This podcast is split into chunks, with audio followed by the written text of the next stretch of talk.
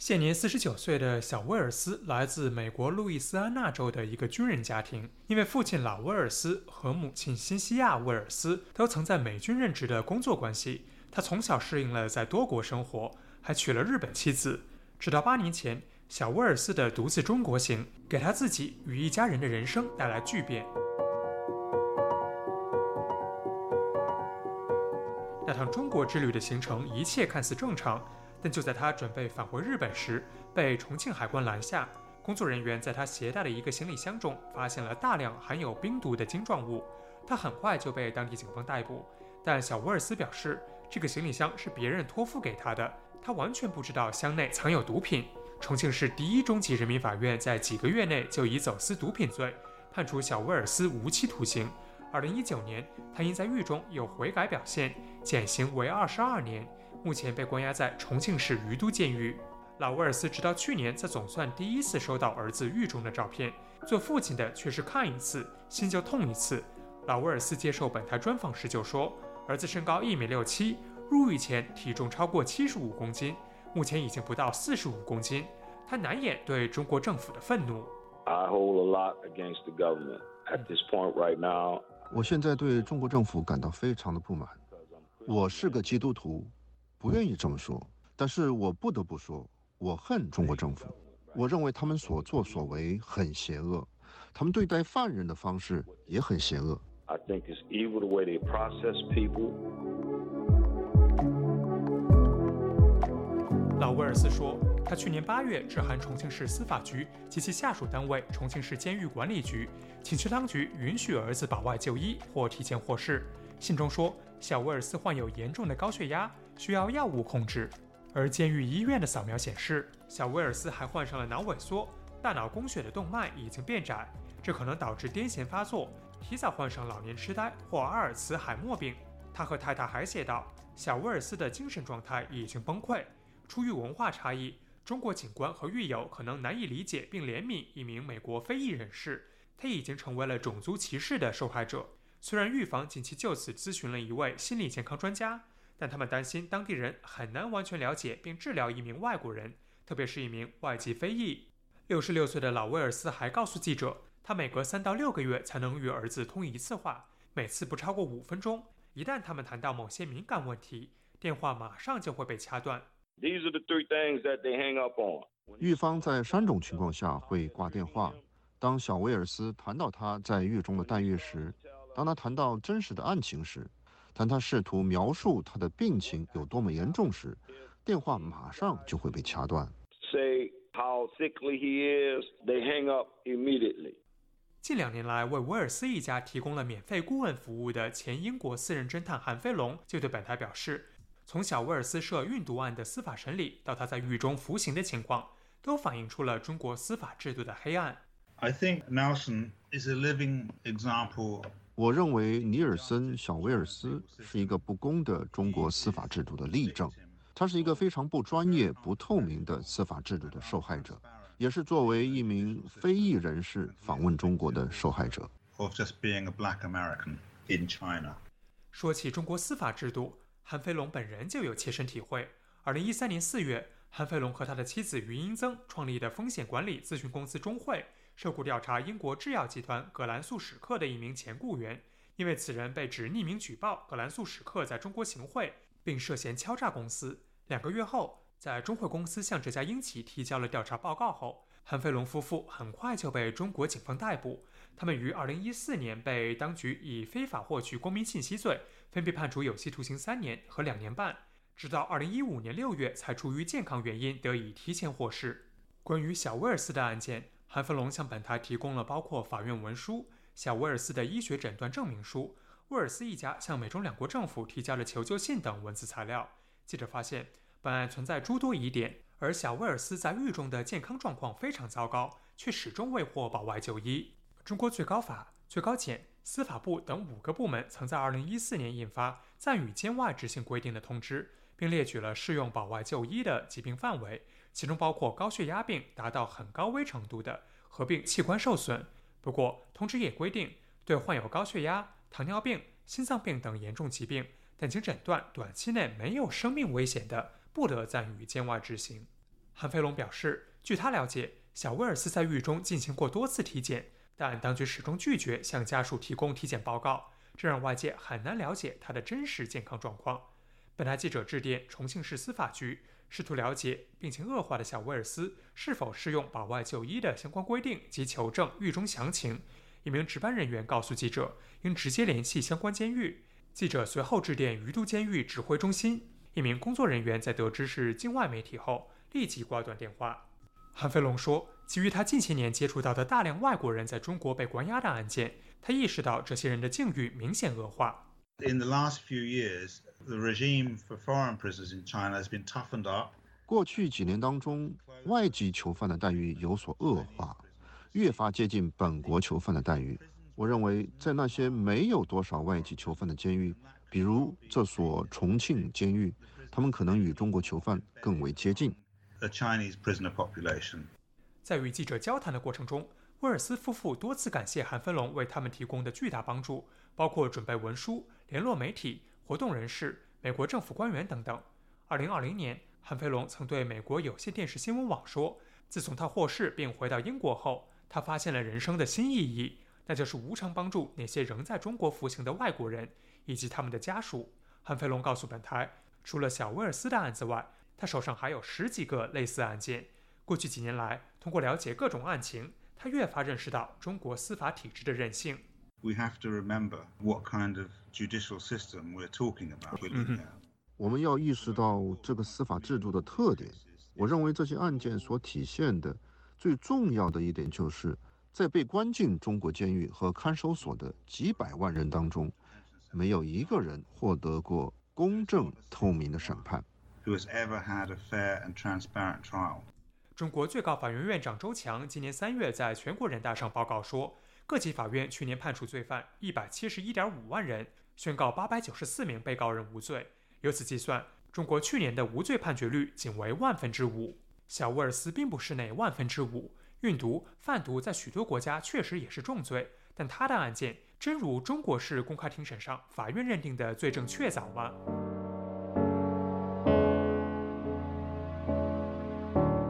重庆市高级法院的刑事裁定书显示，重庆市第一中级法院此前认定，二零一四年四月二十五号，小威尔斯从东京乘机抵达重庆，入住当地的一家酒店。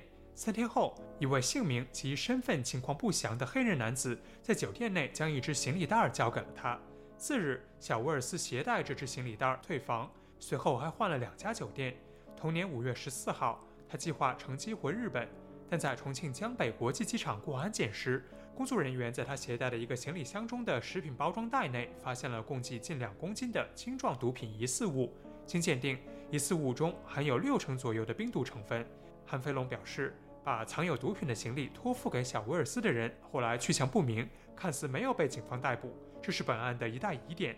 此外，当局在案件调查和审理过程中，并没有充分尊重嫌疑人的辩护权。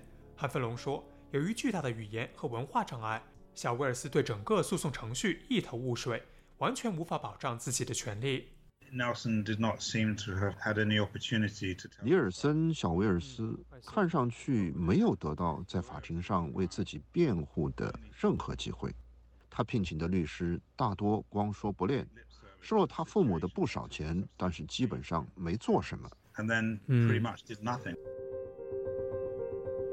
在中国，外国人涉及毒品犯罪，过去有被判重刑的先例。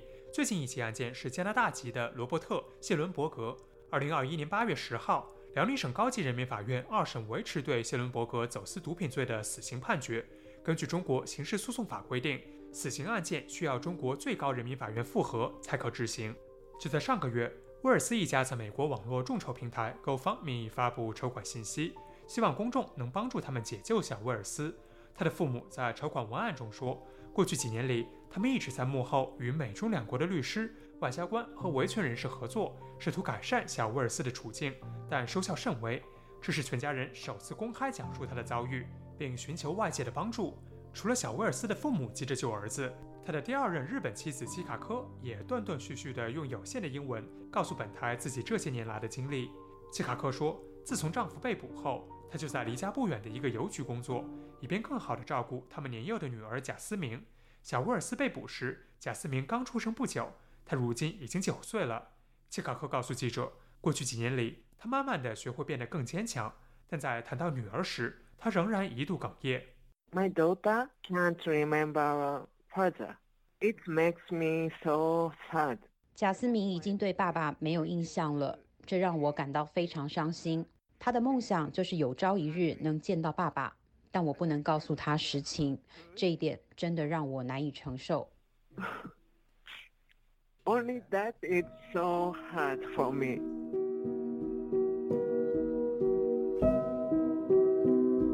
关注非裔美国人的民权组织全国城市联盟华盛顿局执行主任钱尼与韩飞龙一样，以个人身份为威尔斯一家提供了顾问服务。他对本台表示，本案最大的难点就在于距离事发已经过去很久了，而小威尔斯又不是个名人，很难得到外界关注。钱妮还说，他非常理解这一家人进退两难的处境。Sometimes the family member is afraid. 囚犯的家属有时会害怕发声，因为他们有两个不太兼容的目标：一方面，他们想让当事人重获自由；另一方面，他们希望犯人在狱中能获得尽可能公正的待遇。但这两者很难兼顾。And those things don't always work together. 当被问及小威尔斯案的具体情况时，美国国务院的一位不具名的发言人通过电子邮件告诉记者。他们知道一位美国公民被关押在中国，并在为其提供一切适当的领事协助，但并未提及小威尔斯的名字。这位发言人还说，他们提供的相关领事协助包括尝试确保在境外被关押的美国公民受到公正、透明的法律程序保护，去监狱探望当事人，确保他们受到了人道待遇，包括在必要时得到医治，协助当事人与家人或其他人取得联络等等。重庆市监狱管理局的官网显示。于都监狱各监区的囚犯每个月都有三天的会见日，但受新冠疫情影响，目前仍未开通面对面会见。韩飞龙则透露，据他了解，美国驻华大使馆的工作人员上周刚刚会见了小威尔斯，得知他目前严重失眠，前列腺也出现了问题，血压非常高，精神状况仍然很差。韩飞龙并不清楚这次领事访问是以何种方式进行的。二零一八年，韩飞龙在英国《金融时报》发表长文。讲述了他在中国被关押长达近两年的经历，其中的九个月，他是在定点关押外国籍罪犯的上海市青浦监狱度过的。他写道：“他与十多名囚犯同住一个牢房，窗户一直都是敞开的，冬天极为寒冷。他在狱中的晚餐通常是一碗米饭、一点炒菜和一些没有油水的汤。”现居美国的中国人权律师滕彪在出国前经常到监狱探望当事人，近年来还做过有关中国监狱系统的学术研究。在他看来，当局基本不把囚犯当人看。中国政府对待犯人的观念是非常落后的，是和现代的法治和人道精神格格不入的。真认为犯人就是坏人呢，犯了罪，然后国家还要养着他，还要花钱给他治病，这肯定是政府不情愿做的事情。韩飞龙的例子就是如此。他当年在看守所期间就出现了前列腺癌的症状，以及皮疹、肛门感染、慢性腹泻等健康问题。在青浦监狱时，他每周都会要求当局检查并治疗他的前列腺，却一再被告知他必须先认罪。直到2015年4月，来自外国驻华使馆的游说和他不懈的投诉终于有了结果，狱方同意他到当地医院进行前列腺癌筛查和磁共振成像。几周后，当局终于承认他有一块前列腺肿瘤。在签署了一份不完全认罪的检讨书后，韩飞龙终于提前获释。回到英国后，他被诊断出晚期前列腺癌。并接受了一年半的癌症治疗和一年的创伤后应激障碍治疗。中国是联合国常任理事国，根据联合国囚犯待遇基本原则的精神，所有囚犯依法被剥夺人身自由，但仍享有各国国内法所赋予或未受限制的权利。对于身患重病的小威尔斯来说，不只是获释的日子遥遥无期，在狱中他的就医权获得多少保障，家人也不知情。滕彪表示，在中国，即便囚犯因病死亡，狱方通常也不会有麻烦。本来符合就医的条件，但是看守所和监狱不允许或者不安排，然后导致在押犯人的病情加重甚至死亡，这个就是很难去追究责任。就是他没有更详细的程序性的规定和救济和追究责任的程序。老威尔斯对记者说：“他的儿子是个体面且值得信赖的人，很善于交际，也非常热爱家庭。据他所知，小沃尔斯从未沾染过毒品，连烟都不抽。”他很难相信儿子犯了重罪。在老沃尔斯接受本台专访的一个半小时里，他的妻子辛西亚几乎一直守在身旁。采访接近尾声时，六十七岁的辛西亚告诉记者，他最大的愿望就是在有生之年与儿子团聚。You know how it is when a mother, the love for her kid. 你一定要明白母亲对孩子的爱。我们只想帮助小威尔斯回家，帮助他重获健康，照顾好他的几个孩子。因为在他们还是婴儿的时候，父亲就离开了他们。because they were babies when he left. 老威尔斯说，他和妻子都有高血压、糖尿病等多种基础疾病，他自己还得过前列腺癌，他们等不了太久了。自由亚洲电台记者加奥华盛顿报道。